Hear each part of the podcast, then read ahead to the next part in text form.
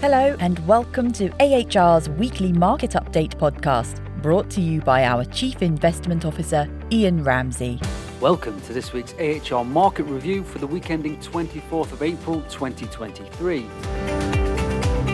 major benchmarks ended mixed following a week in which first quarter earnings reports seemed to grab the spotlight from a relatively light economic calendar, and the CBOE Volatility Index, Wall Street's so called fear gauge, fell to its lowest level since late 2021. 88 of the S&P 500 companies have reported first quarter earnings so far, and whilst showing a decline year on year of around 7%, many have surpassed analyst estimates. The consensus is forecasting an increase in earnings of 10% or so over the coming year. But if a recession were to unfold, further declines look certain to be seen, and this remains one of the clear downside risks still hanging over equities. The chance of a recession depends in part on how quickly inflation pressures ease and whether we are close to the peak in interest rates. Headline inflation has now fallen back substantially in the US to 5% from a high of 9.1%, and in the Eurozone to 6.9 from 10.6%.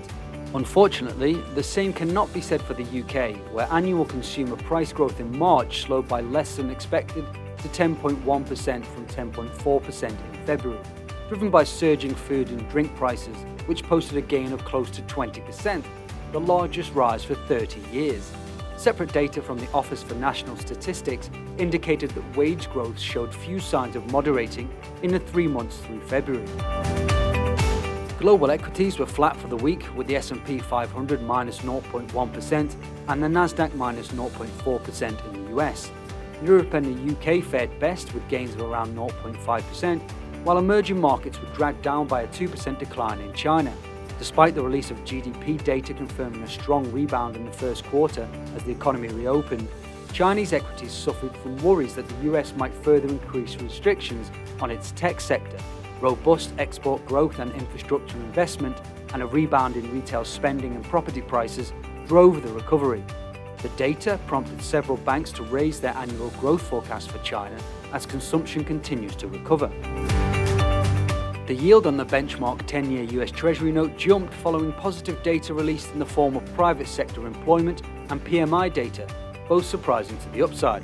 European government bond yields edged higher as investors weighed the prospect of another interest rate hike from the European Central Bank in May.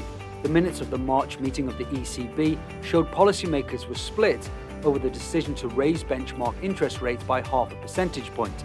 A very large majority voted in favour of the decision, as inflation remained far too high and was projected to remain high for too long.